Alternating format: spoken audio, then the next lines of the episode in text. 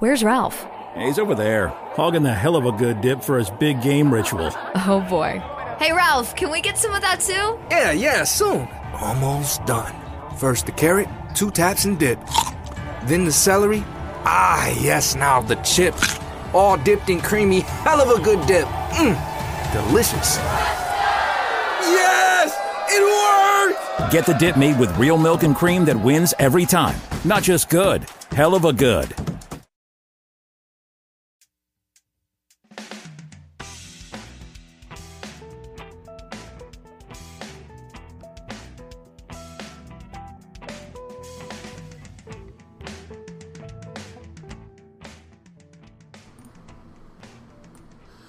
Hello, this is Jim the Keys bartender coming to you from Key Largo.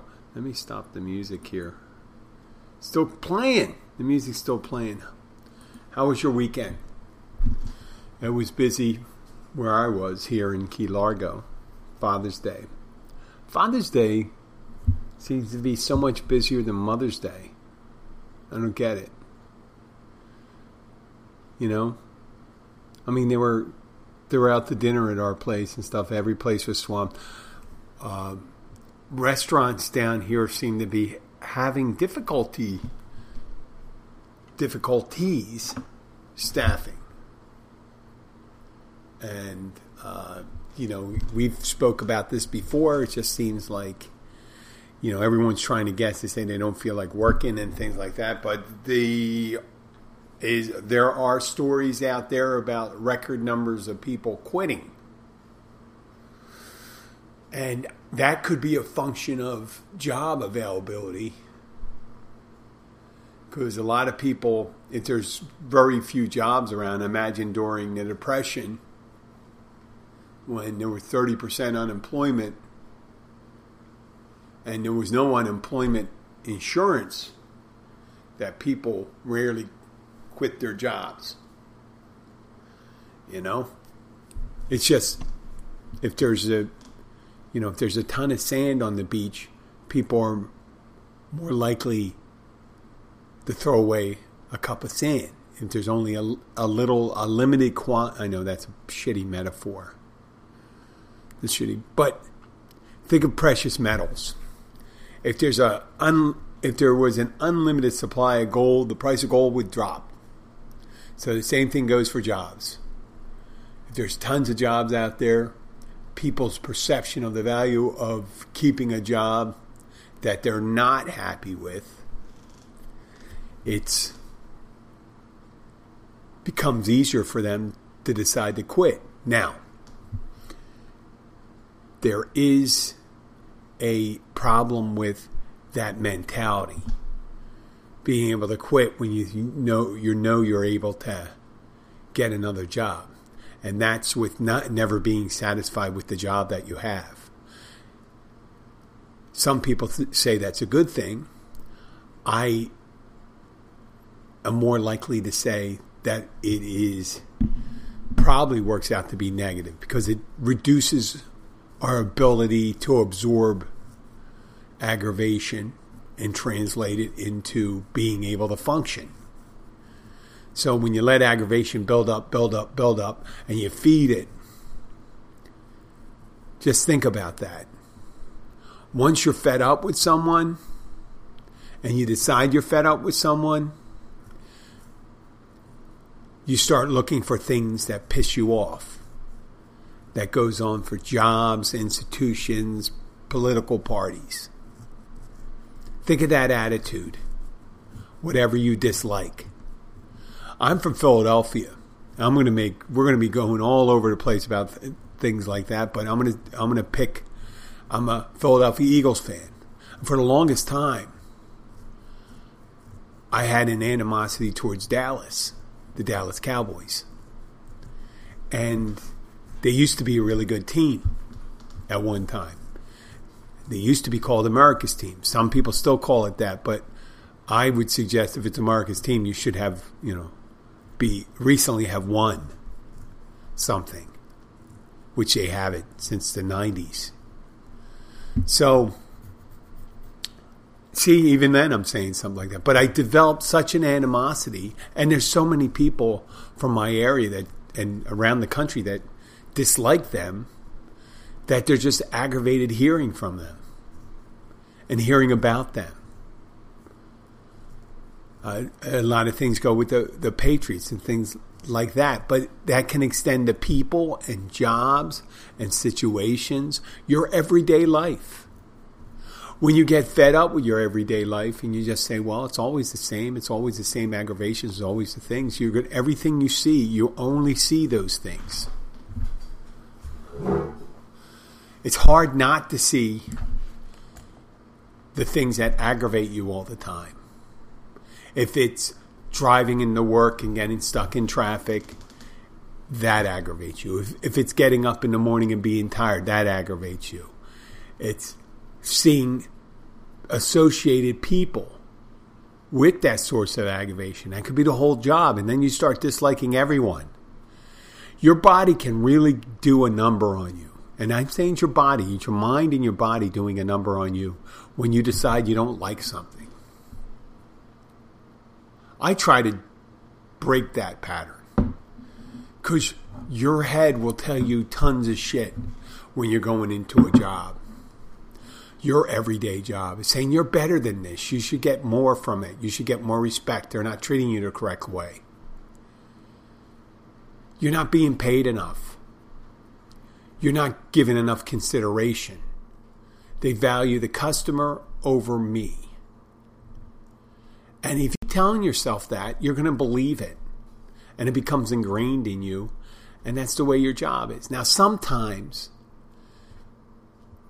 that's the employer's fault. Sometimes employers are really shitty at doing that. So, post pandemic, with the excess jobs and an undersupply of workers, shitty workplaces are the first one to feel the pinch. Now, we used to have a pool of people that would take shitty jobs and not complain. And they'd wait outside of places to get those shitty jobs. Remember prior pandemic, maybe, what was it, 13, 14 years ago, people waiting in line for jobs to apply for a really good job, what they think is a good job. Maybe something with healthcare and benefits and things like that. And you'd have tons of applicants. You could have 10 openings, you may have 200 applicants.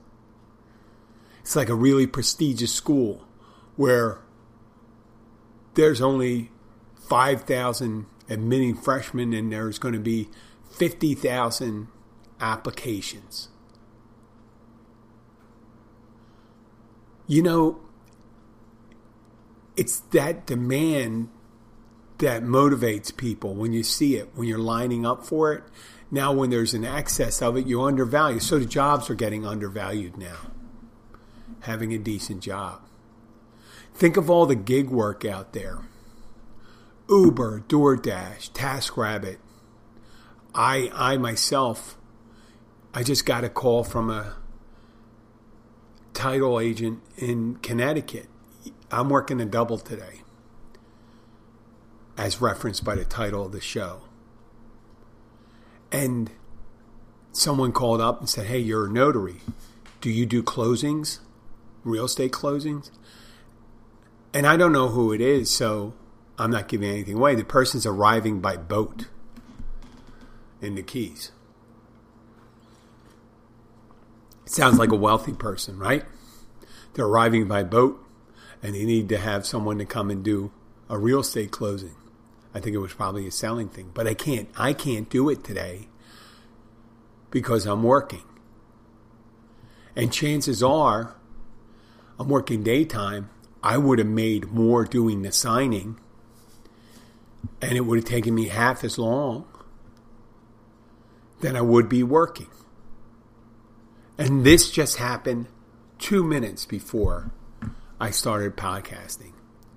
Now, I can think in my head, oh, fuck, I got to go into Monday day and do, do my job, get paid half or a third less one third of the total that I would have made doing the signing.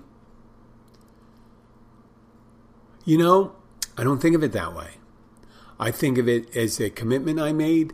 This job, this bartending job I have, provides provided for a long time the lion's share of the income that I was able to support my family.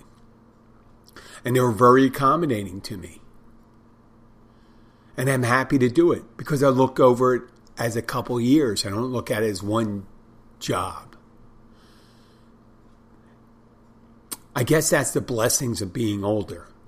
Because the more responsibilities you have, the more you realize that you can do this and stuff. And you may say, hey, you're trapped. You got things you got to do. And I said, I'm not trapped. I have obligations I obligated myself to. And that's a job. And I'm happy to fulfill that because you know what? Tomorrow I will still have my job. I'm not going I don't have to work tomorrow but I'll still have my job. I can go on Wednesday. I have all weekend and things like that. And eventually I can go on vacation. I told them about that. No problem with that. There's things I don't get that regular people get. But I, am regular jobs, non service industry jobs. But there's more flexibility here for me for what I need to do, like podcasts, like do my notary signings, like do my spin instruction at the hospital, at the gym there.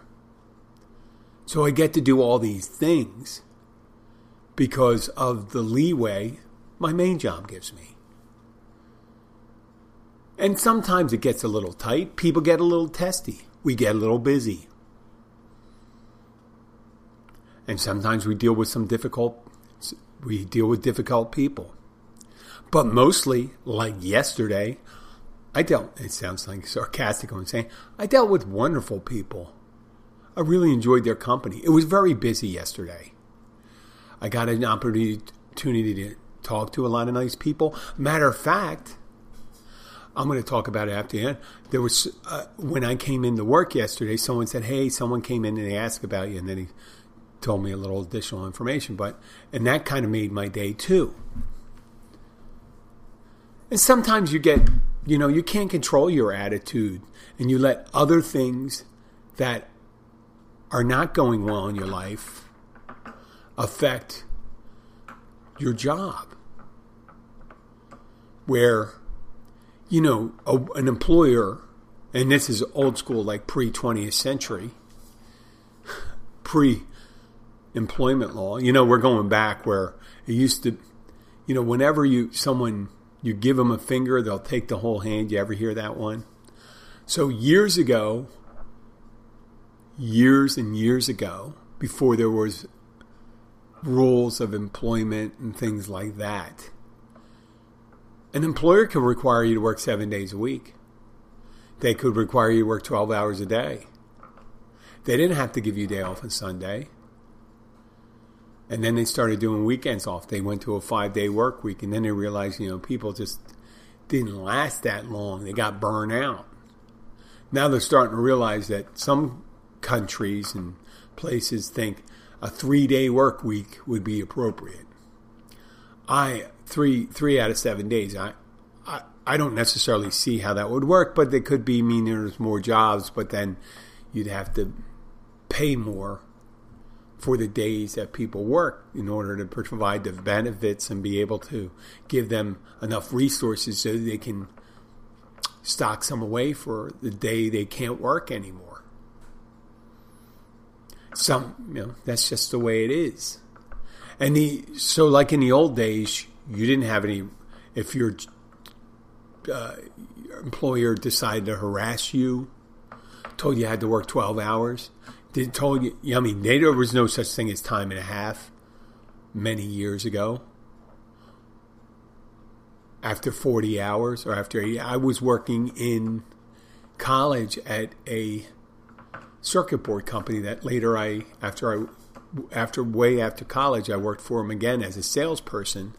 But they made the circuit boards for, you know, electronics where you put components on. And when I was in college, I was do I was working in the fabrication end of it. We were putting laminate on these bare circuit boards. They're covered with copper, and you had to put they put an image on the circuit boards, and they plate metal on the unexposed areas that the film was cleared from, and so they would. That's how they developed the circuit. They used to etch the metal away from by putting them in baths and having them and plate the area that's left over. It's it's it's a complicated process, but once you've been through it, it's not that tough. But there was a lot of times there was be orders. It wasn't a company that we were a provider. We were a circuit board provider, so there was maybe 40, 50 different companies we made circuit boards for, and some had larger runs than others. And we get big orders sometimes, and they say, listen, we got to get this done. We got to get this done. And then ask you to work like 12 hours a day and things like that. And we had a meeting, and they were talking about how they needed everyone's uh, forbearance on it. And the gentleman who was the production manager at the time, had us in the meeting. He was talking. He says, "Listen, you." You don't have any choice. You got to work overtime. I say you can't. You, you can't really force people to work overtime. At least in the state of Pennsylvania, was at the time. It wasn't a right work state. He says, "Well, we pay you time and a half. We're getting like they're giving it to us." And I say, "You have to pay, give us time and a half. It's a law. You know, it's not something you're doing." I mean, if you were really going to do something good, you pay us double. And he said, Well, we're not making more money for double. I said, I know. He said, We're not getting paid more if we're just getting putting more product out there. And I said, Yes, I understand. And that's the that's the hard thing about it. You want you know, you want us to work, you know, twelve hours in one day, four days a week, five days a week, six days a week. And you know, it wasn't great pay, but I did it. I didn't quit the job. I mean, I had to leave the job when school started up again. It was it was a pretty shitty job. Matter of fact, I'm sure people got sick from all the chemicals and the things that they had. But we did it, and you know, the it wasn't it wasn't fun. It was monotonous, even though not every job was the same but the people you deal with and things like that. And that's just the way life is for people. Some people just see the monotony and then they see the aggravation and they see the injustice. And you, you bring it into your job and you dwell upon it. And you think you could do better than this and you listen to your friends. Oh, you could work any place you want. You can work any place you want.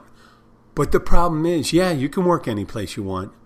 There's one thing that's always going to be the same, and you probably heard this before. It's going to be you. It's going to be that fucking attitude you have. And with that shitty attitude, the next place is probably going to be the same. There's going to be some things you really like about it and other things you don't. I've had jobs, and when people are trying to hire somebody, especially in a in a down market. When I say a down market, where the supply of employees is low and the supply of job is high, and you're just looking for somebody, they're going to try to make it as attractive as possible. And they're not going to tell you, well, the bad thing about this is. And I had those jobs. They tell you everything about it. it is wonderful and it's things you got to do this and you got to do that. But you know, when you're getting, take it with a grain of salt. It's going to be a job. And some jobs are very exciting. Some jobs are very exciting. There's people that go in, there's process analysts that go into a company and they look out, they're, they're consultants. And they'll look at someone's process and say, with fresh eyes, and say, could you do it this way? Could you do it that way? Would this make the job more efficient? You know, maybe you should pay these people are critical to your operation. Maybe you should pay them a premium, things like that. That's an exciting job. I think my job's an exciting job because I get to meet different people all the time.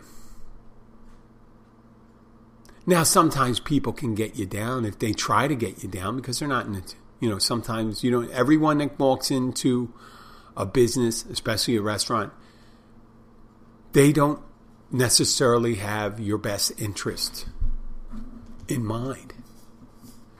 And they bring in their own problems, and you get to deal. You, you know, you deal with it as much or as deeply as you decide to. If someone's being unreasonable, you have an option to go and get someone, your coworker, your manager, and say, "Listen, I think this person's being a little unreasonable. Maybe you can work with." Them. And then they can, and you know, they can take it with fresh eyes, and they can say, "No, they are difficult." But there's other times when the people aren't being difficult, and you think they're difficult because you decided that. Just got to watch out at getting into that attitude.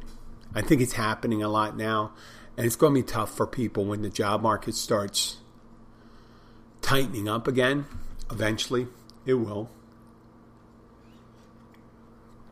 I mean, they people can't just turn down jobs all the time, can they?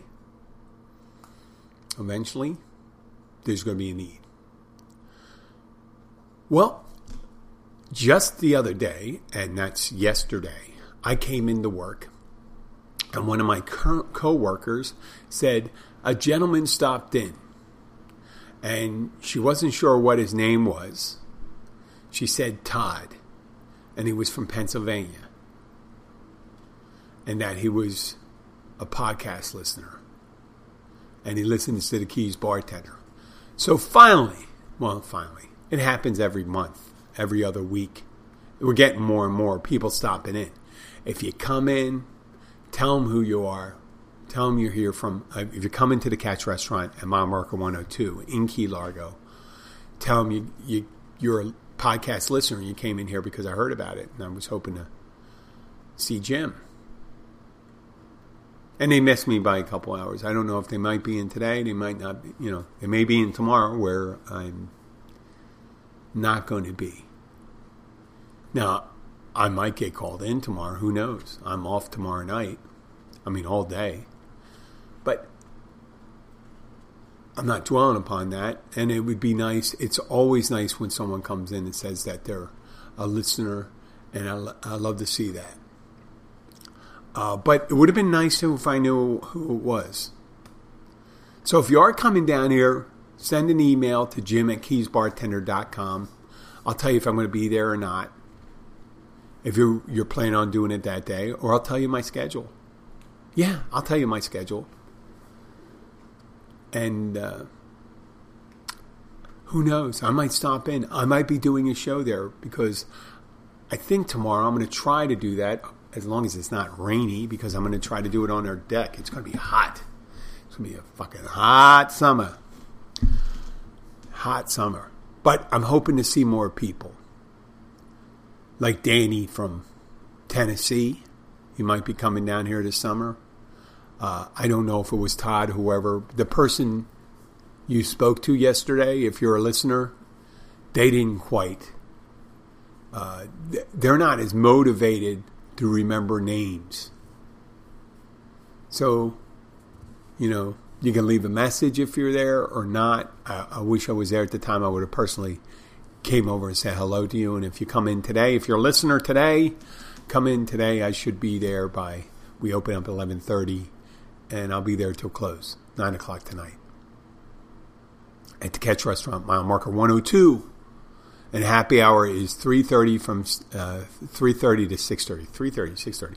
We had a wonderful band this weekend. I said that we haven't been doing bands, and we're a smaller venue, so we had a guitar player and a vocalist. It was Kelly and Rich, and uh, Kelly, she uh, she has a beautiful voice lovely voice, and Rich is a wonderful acoustic guitar player. And they they do wonderful together. And it was it's just like the perfect sound for that size. Now there's a lot of places. Uh, someone asked me yesterday and said, "Hey, where's a place to go to listen to kind of Jimmy Buffett type music?" And there's a lot of places like that in town, but I just don't know of them. I mean, you got there's Sharky's, You know, if you do stop in town, let me tell you some of the places you can stop. You know, I work at the Catch, so if you want to come and see me, I'm at the Catch. You won't see me hanging out too too many different places because I don't drink anymore. But you have Sharkies. Uh, they also have a restaurant there. It's right on the canal. There's uh, that's a fun place. There's Skippers. They have live entertainment. I don't know about the Jimmy Buffett stuff, but and then they have the place where I had the first date with my with Abby with it, which is what's the name of that Key Largo? It's at the Marriott at 104. It's drawing a blank. Drawing a blank. There's a bar there, and they have live entertainment there most nights. You have the Caribbean Club. They don't do Caribbean Club's more a rock, uh, uh, country rock place, or uh, some blues stuff. So that's a Caribbean Club. We might be doing a show there on a Thursday. Who knows? The problem is the Wi-Fi, right? I have to have Wi-Fi if I'm going to do podcasts and stuff like that. But I'm going to probably do that maybe on the outside. I'll I'll set up and do something there. I got to do it. Now's the time to do it because I can't do it when my girls are around because otherwise, I, I, I it was a quandary for me to do my sh- live show someplace on the two days I have off right? I I work five nights a week, and that's five nights I, I don't spend with my family until I come home at 10, 30, 11 o'clock, and usually they're ready for bed, and that's it. So Tuesday and Thursday night, I had to leave for myself. So until I start making money doing the podcast, I really can't take off those nights. Now I do intend to start if you know 400 episode 465. You know, Jim, if you're going to start making money, I think you probably would have started making money earlier than this, right? You really do stick to it a long time. You know what? It's not a job right now. I don't get paid to do it. I mean, I get a little money from listeners because I don't listen listen that often. But I did do a little research. And the one thing I was always reluctant about getting sponsors is I don't want to be able to be answerable to people that can control the thing I really that's my thing. It's like telling someone telling you how to raise your child. Is that something you like to do? If someone to tell you, well, you should treat your pet like this and this and this, and you got to take their advice. You gotta.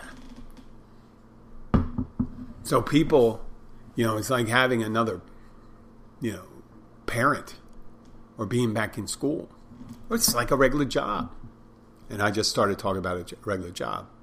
But it's not a regular job. This is my. I don't want this thing that I do now, the podcast, to be a thing that I'm reluctant to do. That it's like, oh fuck, I got to go and do a podcast. I feel better after doing a podcast. I feel better after doing my spin class, even though there's some things I had to do. to do the podcast, um, and to do the spin class, and I have to stay current on some things. I, I, I've made the connection that there's a correlation between turning something from an avocation into a vocation. Avocation is something you really enjoy doing. A vocation is a thing you do in life. An avocation a vocation could be the same thing if you really love what you're doing. There's a rarity among that. You know, there's certain things. There's you got uh, people that are famous, celebrities, and they're famous for doing something, but they really hate their fame.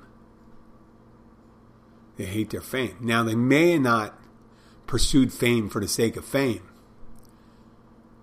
but they got it. And if they don't like their the fans and they don't like people following them, that's one of the things where you hate that. And you always see these actors and they just kind of drop out because they're tired of it.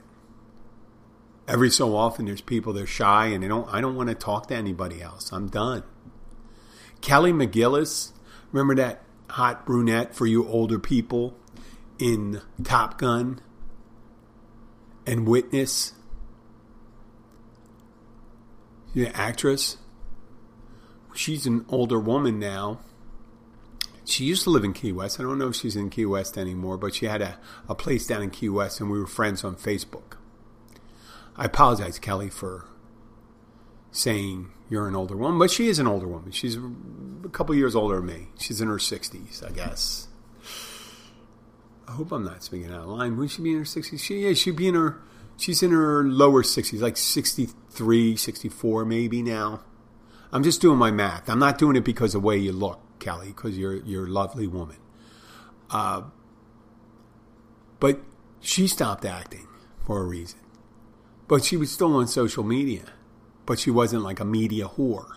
And I hate to use that a misogynistic term, but whores are men and women in my eyes.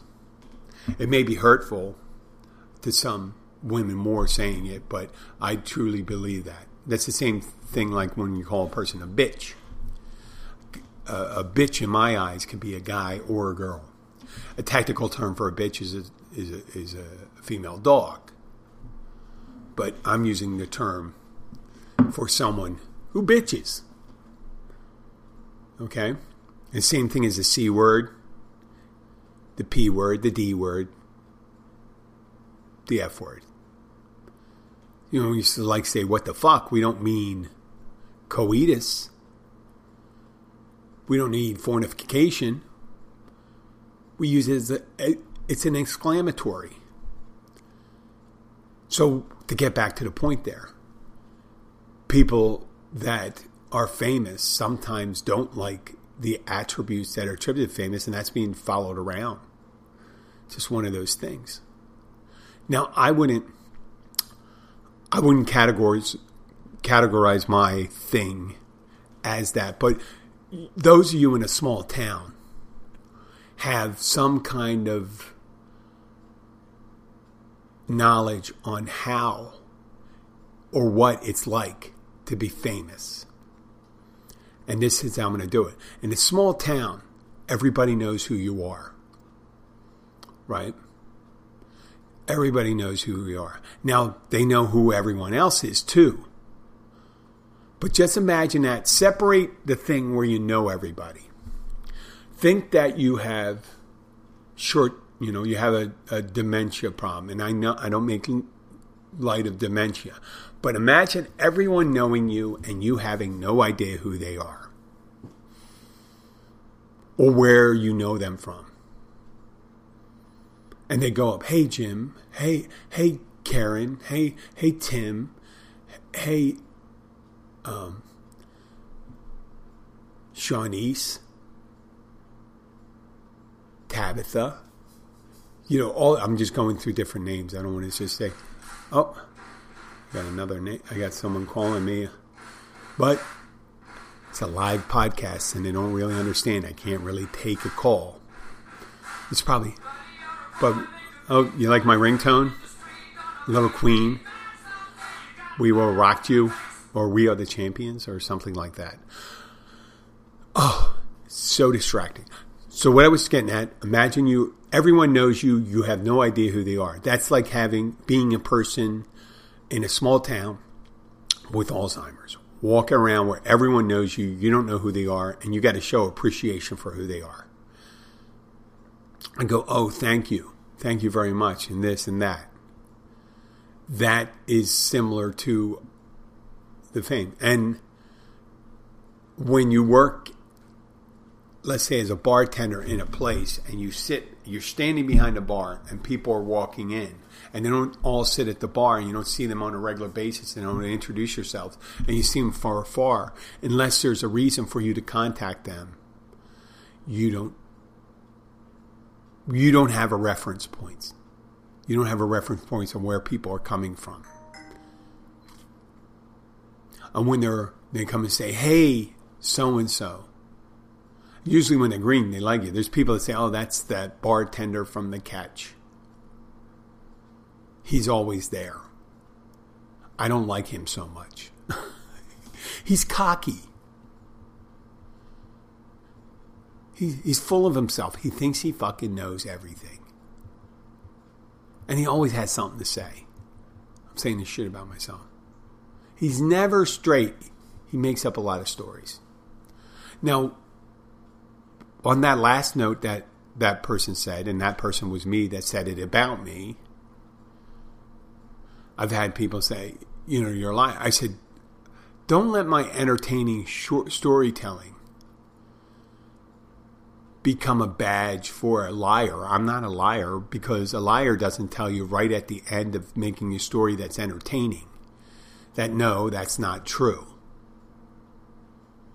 I scrupulously tell people at the end of some fictional thing that I just made up, no, that's not true. So they don't walk away with that false information. If they didn't enjoy it, then I didn't do my job right, or they don't have a fucking sense of humor. And if they don't have a fucking sense of humor, that's more their problem than my problem. And if you're going to the bar to ask advice or ask some questions and things like that, be ready. Because we have had the tools for several years smartphones and computers, tablets for asking questions and getting tons of answers from. So when you ask a person that's only going to come back with one or two references, not like 200 pages of information, be ready for some misinformation. And I try to make mine entertaining. So that's there. So Saturday was Juneteenth.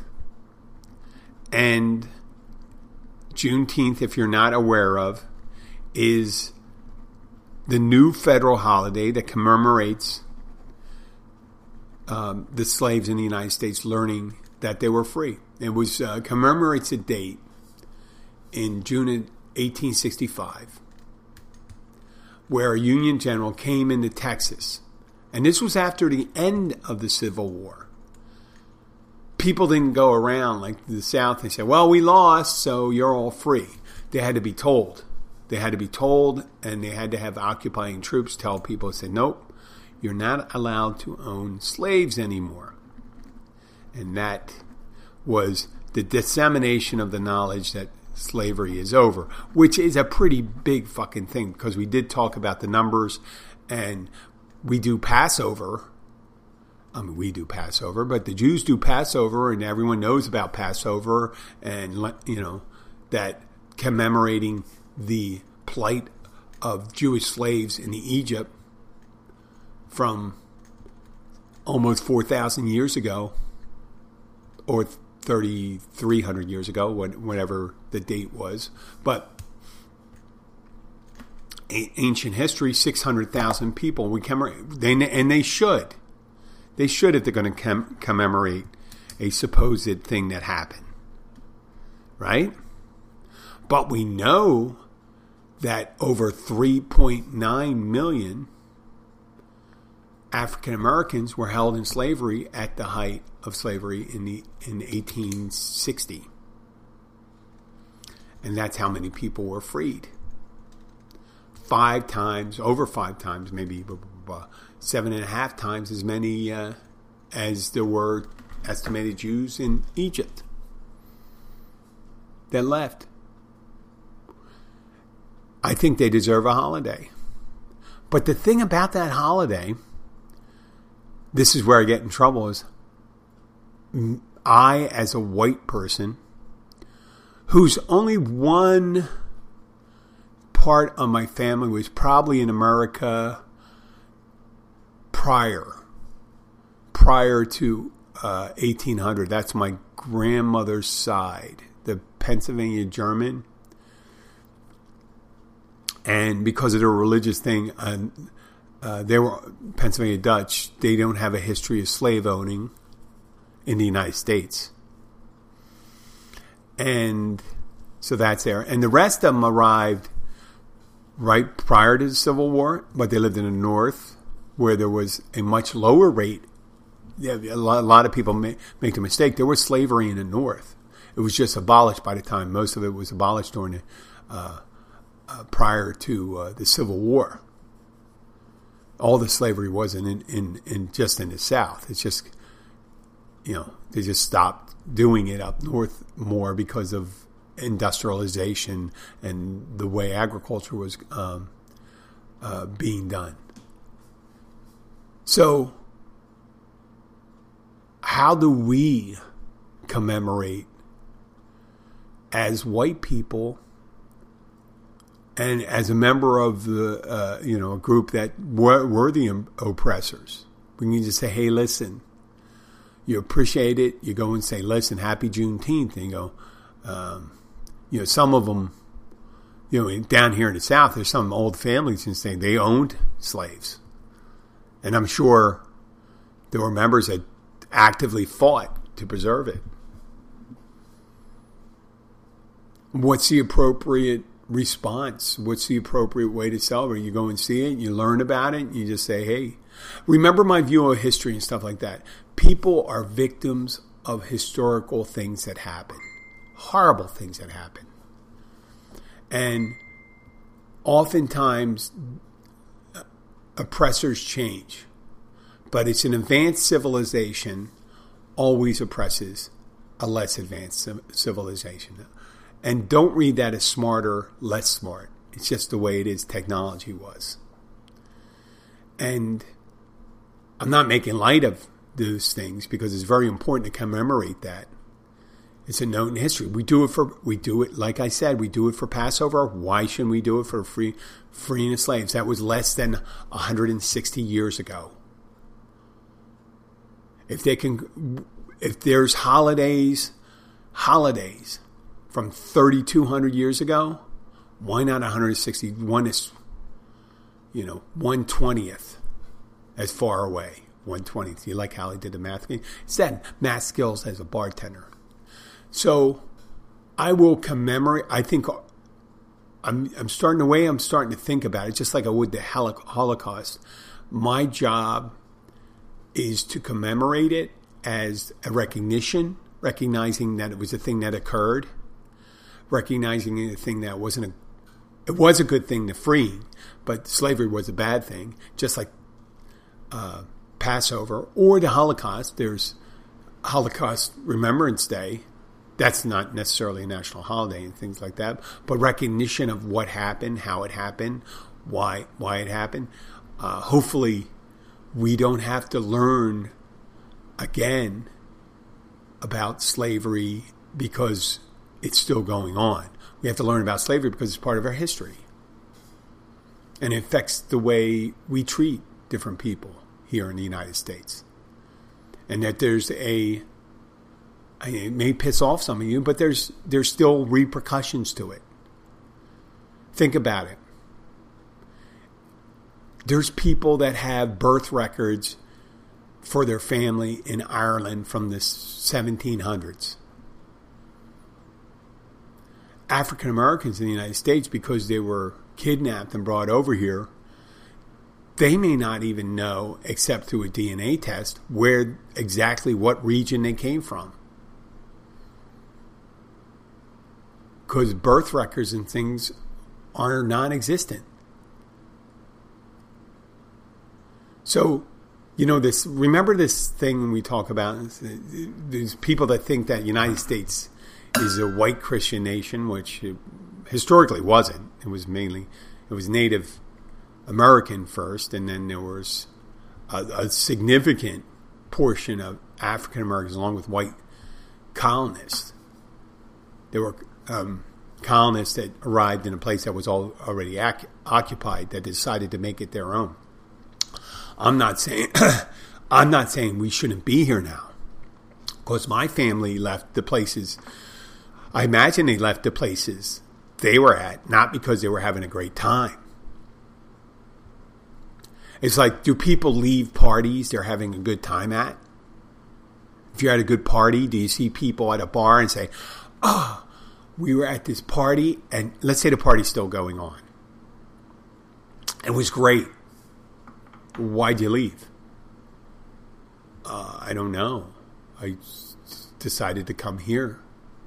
It was such a fucking great party. Oh, you know, they may say they kicked us out. Oh, well, okay, I understand. Well, some people arrived and they were pretty nasty.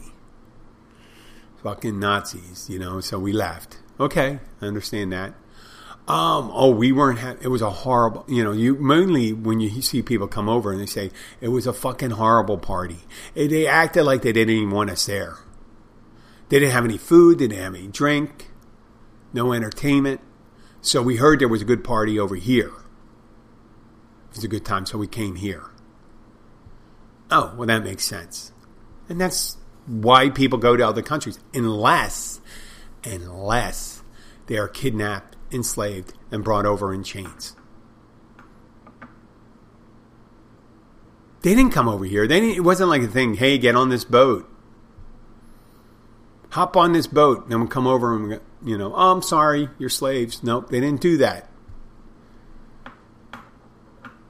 They didn't leave willingly. And once they uh, freed them, where are you going to send them back to? What you didn't you didn't keep records of where they're from. Why would you assume just to plop them someplace like they did in Liberia? People said, "Well, we can't keep them here." That's stupid. You're, I mean, it's a racist argument, and it's a, a uh, stupid. And racism could be stupid too, because racism, there's as we said previously in previous shows, there is no scientific basis for race theory. When I say not critical, I'm not saying critical race theory. There's there's race is a characteristic. Skin color, hair color, eye color, that's along the same lines. And that's the only thing. Scientifically, I'm not talking one of those things pie in the sky. There's only one race, and it's a human race. With different groups of people with different characteristics. Are you getting me? that's pretty much it. So I think in the future I'll just com- commemorate it by learning about it, learning about what it was like, um, and you know, knowing those things and being aware of it. That's probably one of the biggest things people want. They want acknowledgement that it occurred. The Germans did it about the Holocaust. I mean, there's rules about it. There's against the law to deny the Holocaust in Germany. There are laws against it. I mean, but there's people in the United States right now think that, well, slavery may not have been that bad. Mm, you fucked up there. That's not necessarily true. Well, this is, I'm going to end on that note. I don't mean to be so negative about that stuff, but uh, thinking positive thought. I know it's controversial and may not understand that, but I'm sure there's some kind of white supremacist thing you can go to if you want. Go to your go to your uh, white Christian nationalist podcast. You can go to your KKK podcast, your three percenter podcast, your Proud Boys podcast, whatever you want to. It's not going to happen here. And if it pisses you off, there are places for you to go. There's a place for you. Okay? Don't come to me and tell me you don't like what I have to say because you don't have to listen to it.